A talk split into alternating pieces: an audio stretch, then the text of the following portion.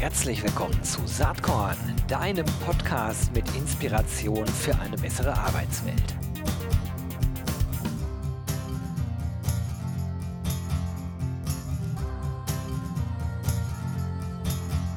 Hallo und herzlich willkommen zum Saatkorn Podcast. Ja, ich freue mich, denn nach langer, langer Zeit ist endlich mal wieder jemand aus der Wissenschaft am Start. Wobei die Person wahrscheinlich jetzt denkt, ja, bestimmt so halb, weil sie ist auch sehr praxisorientiert unterwegs. Es ist niemand anders als Professorin Dr. Anja Karlshaus.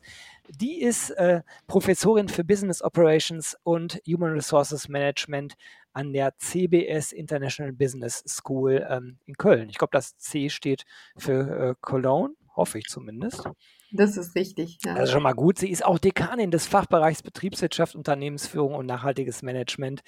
Anja, du hast dich gerade schon netterweise zu Wort gemeldet. Ich freue mich total, dass du am Start bist. Herzlich willkommen. Ich freue mich auch über die Einladung. Vielen Dank, Gero. Ja, sehr gern. Ich freue mich da wirklich drüber, ähm, denn ich habe viel zu wenig äh, Menschen aus der Wissenschaft am Start. Und klar, du bist auch sehr praxisorientiert unterwegs.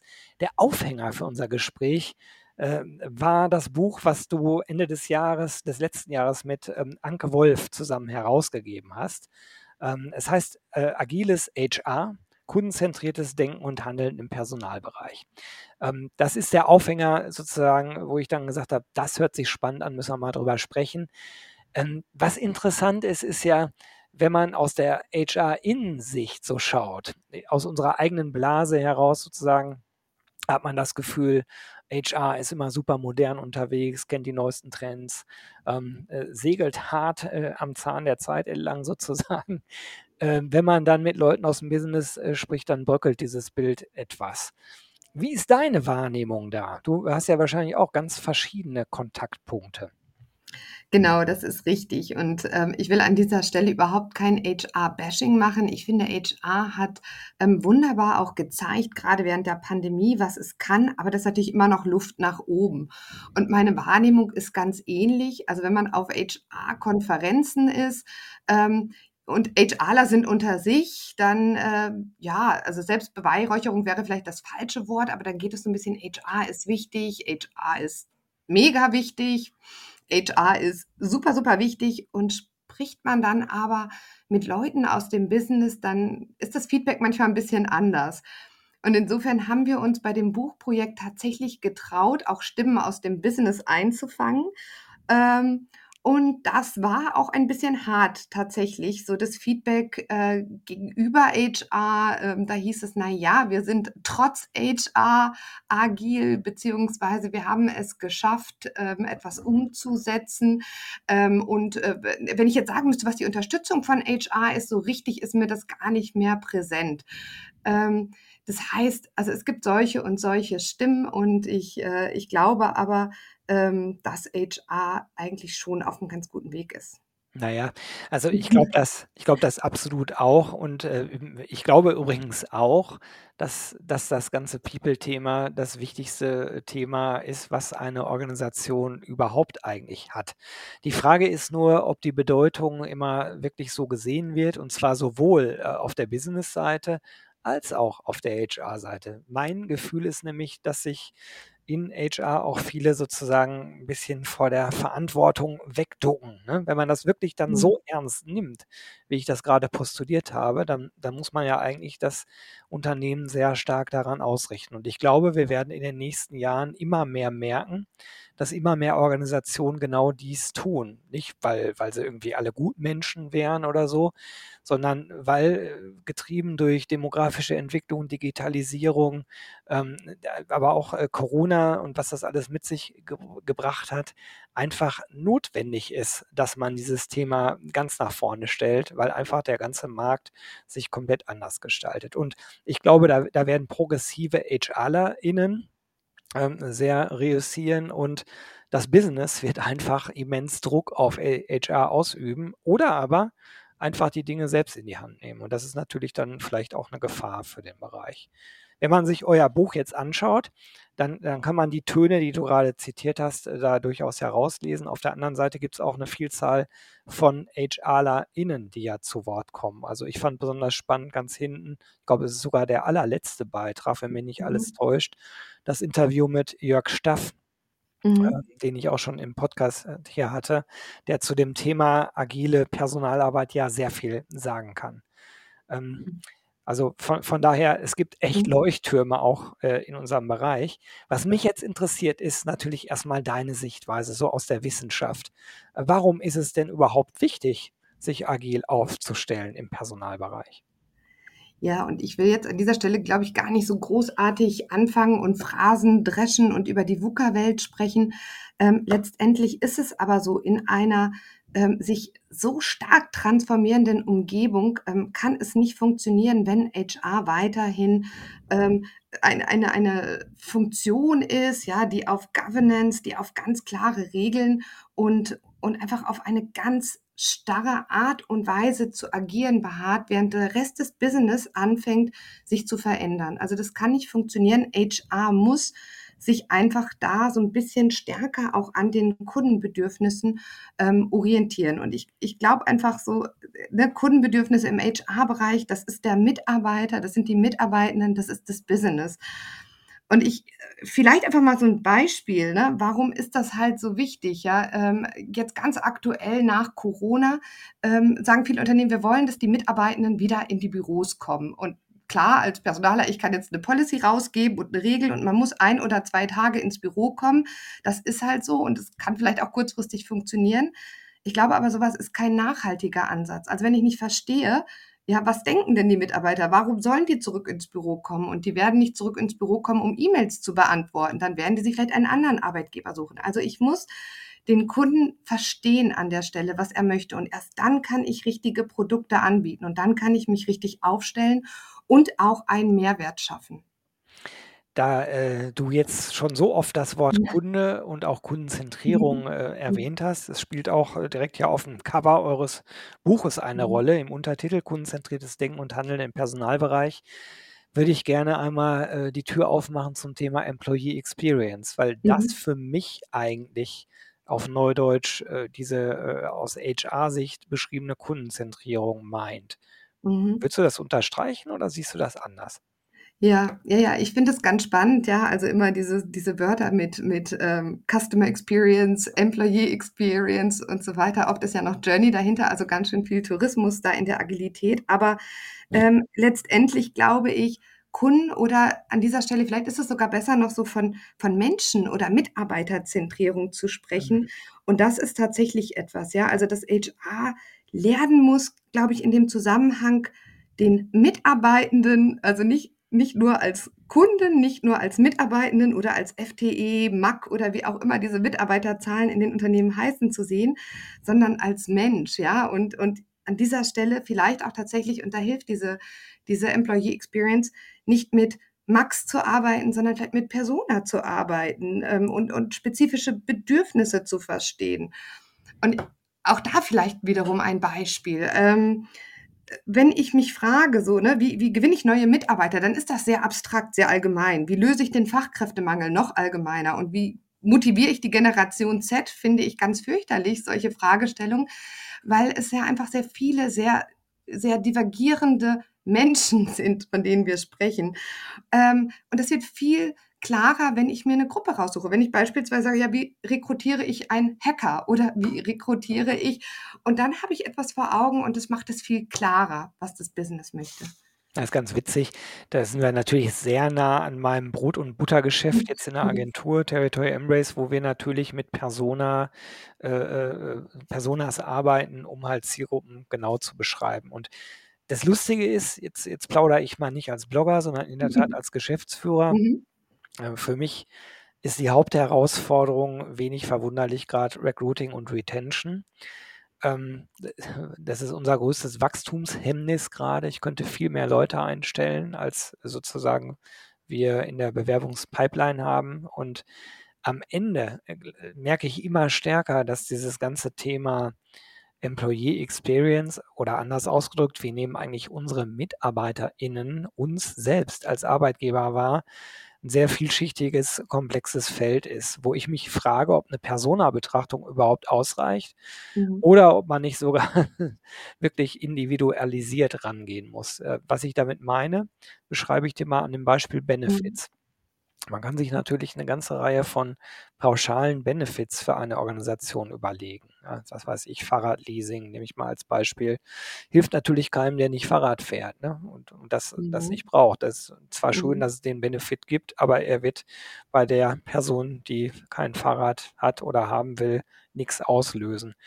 Das heißt, ich glaube, es geht immer stärker äh, um eine äh, sehr individuelle Betrachtungsweise und eine, ein sehr individuelles Austarieren, äh, auch von Arbeitszeiten, Arbeitsorten, ähm, diese ganze New Work-Thematik im Hintergrund. Also was ist, äh, was ist sozusagen der Leadership-Style? Wie stark mhm. gehe ich mhm. auf die Individualbedürfnisse ein? Das ist natürlich sehr, sehr anstrengend, ähm, weil man mhm. in lauter Einzeldialogen unterwegs ist. Ich glaube nur, da führt gar kein Weg dran vorbei. Und ich glaube, wenn man anschaut, wie sich bei uns gesamtgesellschaftliche Entwicklungen so abzeichnen, wie gucken wir fern, wie kaufen wir ein, wie hören wir mhm. Musik, überall, wie suchen wir nach Dingen, nämlich äh, auf Google, also extremst individualisiert, extremst mhm. auf deine eigenen Bedürfnisse genau in diesem Moment abgestimmt. So läuft ja das Leben um uns herum ab. Und ich mhm. glaube, dass diese Herausforderung einfach auf Unternehmen mehr oder weniger äh, klar ausgedrückt auch äh, zukommt. Mhm. Ähm, wie siehst du das? Ja, also es ist jetzt nicht kontrovers. Ich sehe es tatsächlich genauso. Ich sehe es genauso, dass sämtliche Personalprodukte letztendlich deutlich stärker noch individualisiert werden müssen, dass da auch ganz, ganz viel Potenzial ist, was durch die Digitalisierung gestützt wird. Also du hattest das Beispiel Arbeitszeit. Arbeitszeit 40 Stunden, das ist ja keine Norm, das ist ja was ganz Willkürliches, was man hier in Deutschland gesetzt hat. Wenn ich äh, mir das anschaue, wie sieht es denn aus mit der Arbeitszeit in den USA und ich rechne das Ganze auf ein Jahr, dann stelle ich fest, ah, ne, die Urlaubstage, das unterscheidet sich.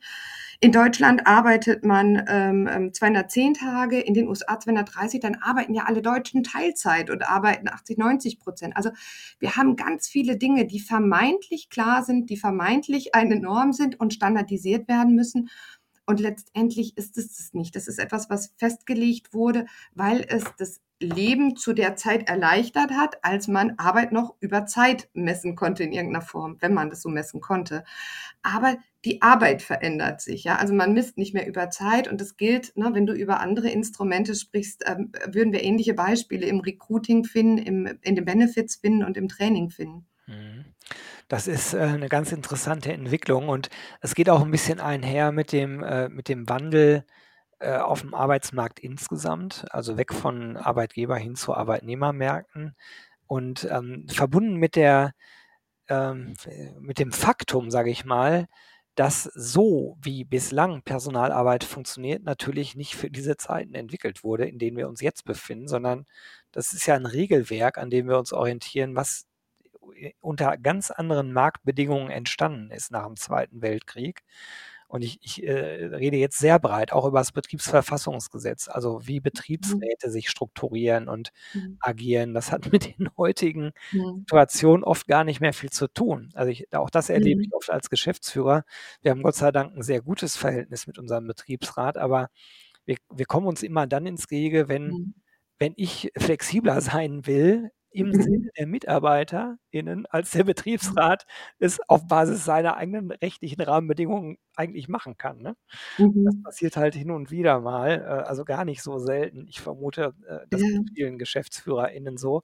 Ja. Und da müsste man doch eigentlich äh, echt anfangen, das ganze Regelwerk zu verändern. Da frage ich dich jetzt, du mhm. bildest ja den Nachwuchs aus. Du hast ja mhm. da Studierende sitzen, die sich für Personal mhm. und Organisation interessieren. Inwieweit ist das Thema bei euch? Oh, das ist ein großes Thema, ähm, wie sich Personal verändert. Ich äh, komme gerade aus einer Vorlesung heute Morgen. Ich nenne sie HR Innovation Café. Da bespreche ich mit den äh, Personalstudierenden, wo die Reise hingehen kann. Also wir überlegen gemeinsam, ähm, was sind es für Best-Practice-Beispiele aus dem Personalbereich, die wir jetzt total spannend finden wir diskutieren, was möglich ist. Wir diskutieren aber auch, und, und das ist ganz inspirierend, ähm, was denken denn die jungen Menschen, was sie später, wenn sie mal eine äh, Personalkarriere machen wollen, was sie bewegen wollen und, und was wichtig ist. Und ähm, ich sehe definitiv einen, einen ganz, ganz großen Wandel schon innerhalb der letzten zehn Jahre, was für Themen denn tatsächlich dominieren. Ja, also mal war es Diversity, was dann das Thema Nachhaltigkeit, bestimmte Themen, die einfach ganz, ganz stark reinkommen. Das Thema Werte, was immer wichtiger wird. Aber was sich so ganz klar in diesen Diskussionen abzeichnet, ähm, ist das Thema ist das Thema Purpose und Werte gerade. Ja, das ist etwas, was die jungen Menschen haben wollen. Die wollen nicht nur einen Arbeitgeber, um Geld zu verdienen, sondern die wollen etwas, was Sinn stiftet. Und ähm, das äh, finde ich einfach aber auch eine ganz, ganz tolle Entwicklung, die ja hoffen lässt. Hm. Ich finde das äh, sehr, sehr spannend, was du gerade sagst. Ähm, äh, erzähl mal ruhig noch ein bisschen weiter, was, die, was diese jungen Menschen, die du da sozusagen mhm. weiterbildest, so treibt. Und ähm, diese Purpose-Thematik, die wird ja oft immer, immer noch ein bisschen belächelt. Ne? Also wozu ja. das Ganze? Arbeit ist doch eigentlich da, damit man Geld hat und irgendwie leben kann. Und äh, ja. Geld äh, ist jetzt ja auch nicht unwichtig für, für die jüngere Generation, wenn man überhaupt so pauschal reden möchte. Ne? Das gibt es ja verschiedene Untersuchungen dazu. Ja. Aber ja. Äh, ja. also ist jetzt, mhm. was, was ist das mhm. Wichtigste aus deiner Sicht? Mhm. Also was ich, äh, was ich an dieser Stelle halt vielleicht auch noch mal ein bisschen einschränkend sagen muss, wir sind natürlich eine Privathochschule, also möglicherweise ähm, ist so, die Studierenden bei uns ähm, sind so abgesichert, dass sie sich auch Gedanken machen können äh, über Dinge, ne, die sie machen möchten. Ne? Das heißt, sie sind nicht so darauf angewiesen, ähm, vielleicht auch Geld zu verdienen, wie das in Entwicklungsländern der Fall ist. Aber auf der anderen Seite, und das finde ich halt ganz spannend, wir laden auch manchmal Unternehmer ein, dann diskutieren Unternehmer mit den Studierenden und dann sieht man schon, die teilweise auch ganz unterschiedlichen ähm, Einstellungen und Wertvorstellungen, die die Generationen geprägt haben. Ähm, sei es so ein Verpflichtungsgefühl, ja, ich muss die Aufgabe aber zu Ende bringen. Ähm, mhm. Ich habe das selber auch mit Ende 40, dass ich denke, ich habe irgendwas angefangen und ich habe so einen Zwang, ich will es dann irgendwie auch zu Ende bringen. Ähm, da habe ich das Gefühl, so bei dieser Diskussion, es sagt, nee, ne, also eine ganz andere Art da heranzugehen. Also das war jetzt irgendwie nichts, ja, wir springen mal weiter und versuchen es halt irgendwie anders zu machen, sich also da leichter lösen können ähm, aber auch was äh, Work-Life-Balance-Dinge äh, betrifft. Also die waren ganz überrascht, als irgendwie die, die, die Unternehmensvertreter sagte, naja, ähm, ähm, wir haben ja auch Arbeitszeiten ne, und ähm, wenn man an dem Nachmittag nicht kann, dann muss man sich halt einen halben Tag Urlaub nehmen und, und waren ganz verwundert. Naja, aber ich habe doch einen Arzttermin und ich würde das dann vor- und nacharbeiten. So, also da ist einfach schon ganz anderes Denken da und auch im Hinblick auf Digitalisierung die Studierenden, die jetzt angefangen haben in dem Corona, die kennen das gar nicht anders, als dass man hybrid studiert oder dass man halt digital studiert. Ähm, ist halt eine riesige Veränderung, einfach auch damit umzugehen, dass man gar nicht unbedingt zusammen in einem Raum sitzen muss, ähm, sondern dass man sich digital dazuschalten kann. Das ist eine Selbstverständlichkeit. Und, und dass dieses Denken so anders ist, das ist mir erst klar geworden. Ich hatte einen Guest-Speaker da, das war ein Student, der vor etwas über zwei Jahren, also für mich gefühlt noch ein Student, seinen Abschluss gemacht hat. Und der kam als Guest-Speaker und hat so ein bisschen berichtet, früher als ich studiert habe, und hat erzählt, da mussten wir in Präsenz, also da mussten dann alle an die Uni hinkommen. Ähm, und dann habe ich gesagt, ja, es ist eine ganz neue Entwicklung und die ist schon so selbstverständlich und ändert schon so viel auch an den Ansprüchen, die man später hat an Arbeitgeber. Ne, wenn ich denn mal von zu Hause arbeiten will, natürlich, warum sollte ich dann nicht von zu Hause aus arbeiten können oder von wherever. Was sind denn auf Basis deiner ganzen Erfahrungen, du stehst ja tagtäglich im Dialog äh, mit diesen jungen äh, Leuten, Empfehlungen äh, Richtung ähm, HR-Teams? Also mhm. sozusagen, wenn ihr dann jemanden aufnehmt, der vorher mhm. bei mir studiert hat, bitte mhm. beachtet mal Folgendes oder bitte denkt über mhm. folgende Themen nach. Mhm. Ähm, also ich glaube, was, ähm, was wichtig ist, ähm, sich wirklich ähm, im, also im Employer Branding authentisch zu zeigen, weil ähm, das, was gefühlt gar nicht funktioniert, ist, wenn da so ein wunderbar rosarotes Bild gezeichnet wird von einem Unternehmen. Ähm, und der Student kommt hin und merkt bereits, like im Onboarding, ähm, das ist es nicht. Ja, also das ist es überhaupt nicht. Ähm, es wird sich nicht wirklich für mich interessiert, nicht wirklich gekümmert. Ja, ich stehe so für mich alleine da und muss mich halt irgendwie reinfuchsen in meine Sachen. Ähm, das passt überhaupt nicht zu diesem Bild, ähm, was gezeichnet wurde. Ich denke, wichtig ist auch ein Interesse zu zeigen an, äh, den, an den jungen Menschen. Und und Feedback zu geben, immer und zwar ganz früh und auch schon und das ist auch noch mal einer der Tipps, schon bei den Werkstudenten bekomme ich auch so oft eine Rückmeldung, ja, ich bin Werkstudent, ähm, aber als Werkstudent kriegt man weder ein Onboarding noch kriegt man richtiges Feedback und beachtet wird man eigentlich nur von irgendeinem aus dem Team, aber nicht von dem Teamleiter selber und schon gar nicht von der Geschäftsführung. Mhm. Also das sind so Dinge, ganz, ganz früh anzufangen, auf Augenhöhe zu sprechen und ähm, ja, zu kommunizieren. Jetzt unterstelle ich mal, das ist ja in der Regel kein bösartiges Verhalten, ne? Grad dieses WerkstudentInnen-Beispiel finde ich super, sondern Mhm. das ist ja das, worüber wir eben sprachen. Das hat sich über die, äh, Jahre, Jahrzehnte so eingeschliffen vielleicht in Unternehmen. Mhm.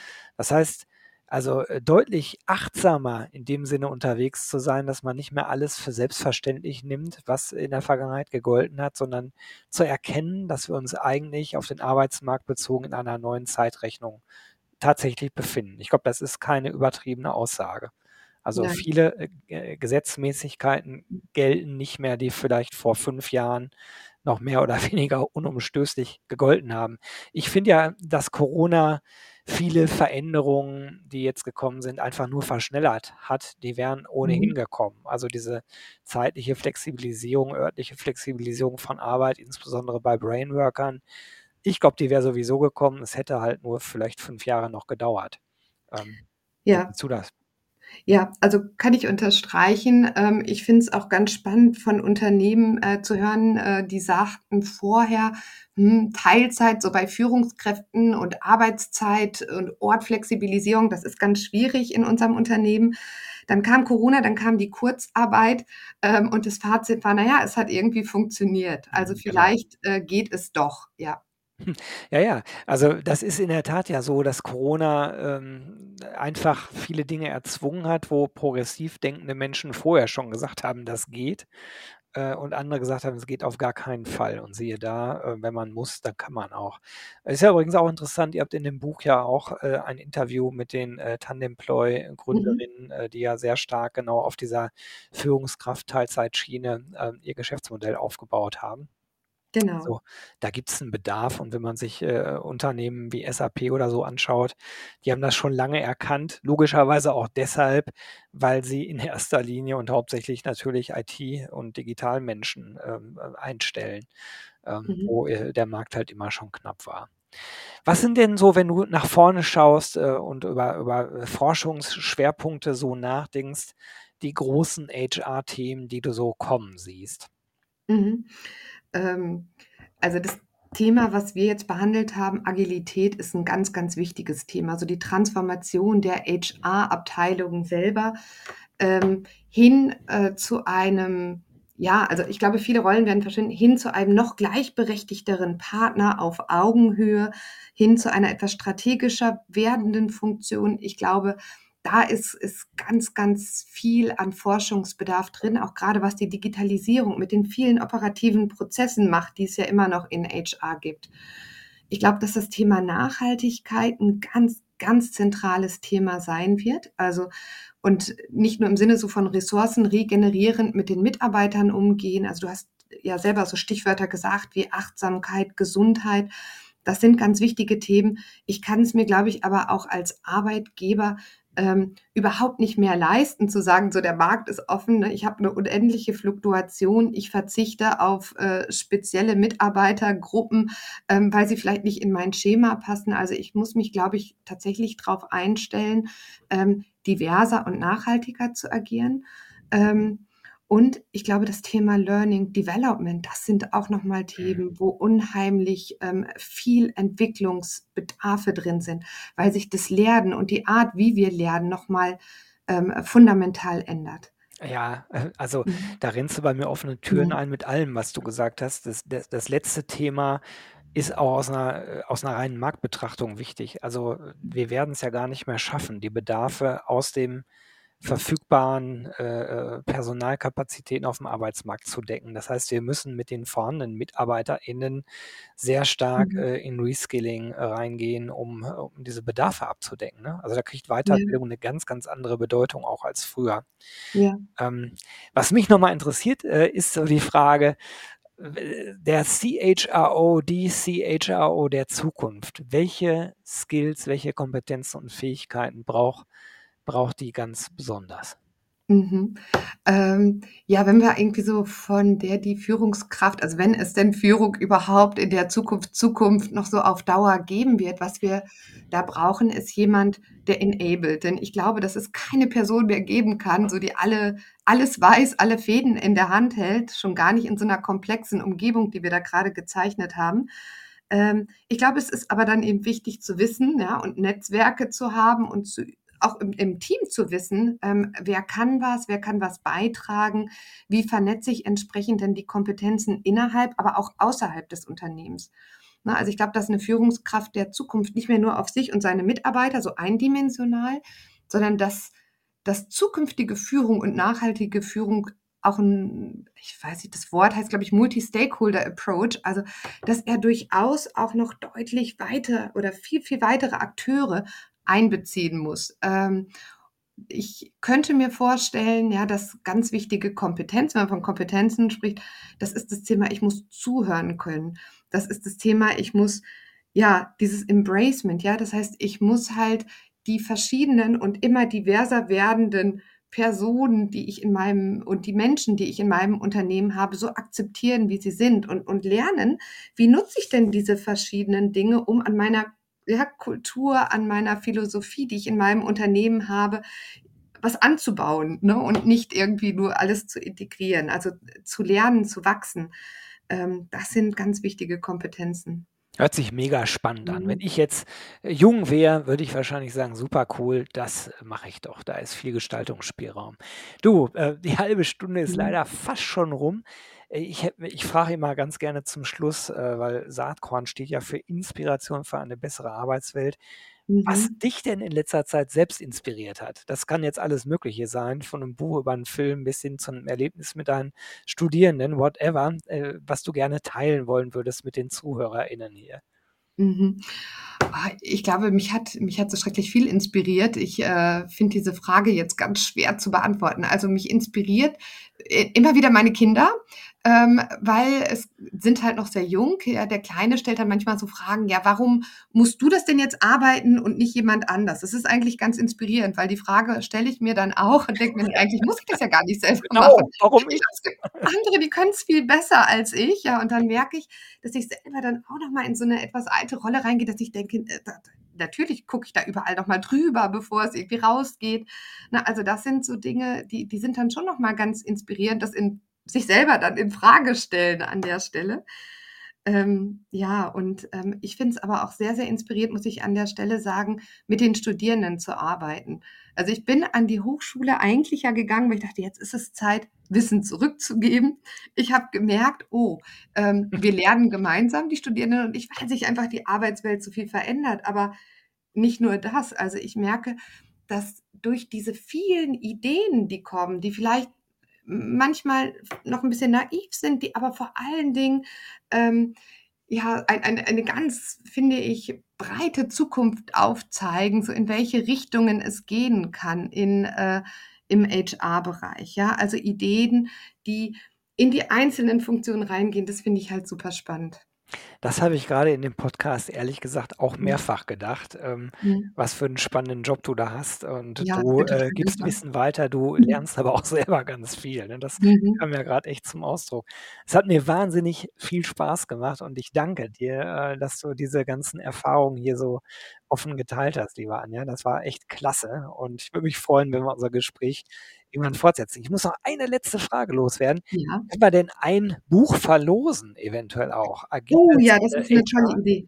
Super gerne. Das können wir machen. Das ist 'ne tolle Idee. Super. Also, wer das Buch gewinnen möchte, der möge doch eine E-Mail an gewinne@saatkorn.com senden mit dem Betreff agil. Und äh, dann wählen wir ein Buch aus. Das bekommt ihr dann nach Hause geliefert. Ganz, ganz lieben Dank auch dafür, Anja. Und ja, jetzt wünsche ich dir weiterhin ganz viel Spaß und Erfolg mit deinen Studierenden und dem Thema Human Resource Management. Super, danke schön. Bis dann, ciao. Ciao. Jo, das war diese Saatkorn-Podcast-Episode. Wenn du nichts mehr verpassen willst und dich überhaupt für die Saatkorn-Themen interessierst, dann abonnier doch einfach meinen niegelnagelneuen Newsletter. Und dann bekommst du jeden Sonntag frisch alle Artikel, alle Podcast-Folgen, außerdem noch meine wöchentliche Kolumne und die Verlosung der Woche in deine Inbox. Musst du natürlich nicht sonntags lesen, geht auch montags oder dienstags. Ich würde mich sehr freuen. Hier nochmal die URL saatkorn.com slash newsletter. Tja, dann bis bald. Ciao.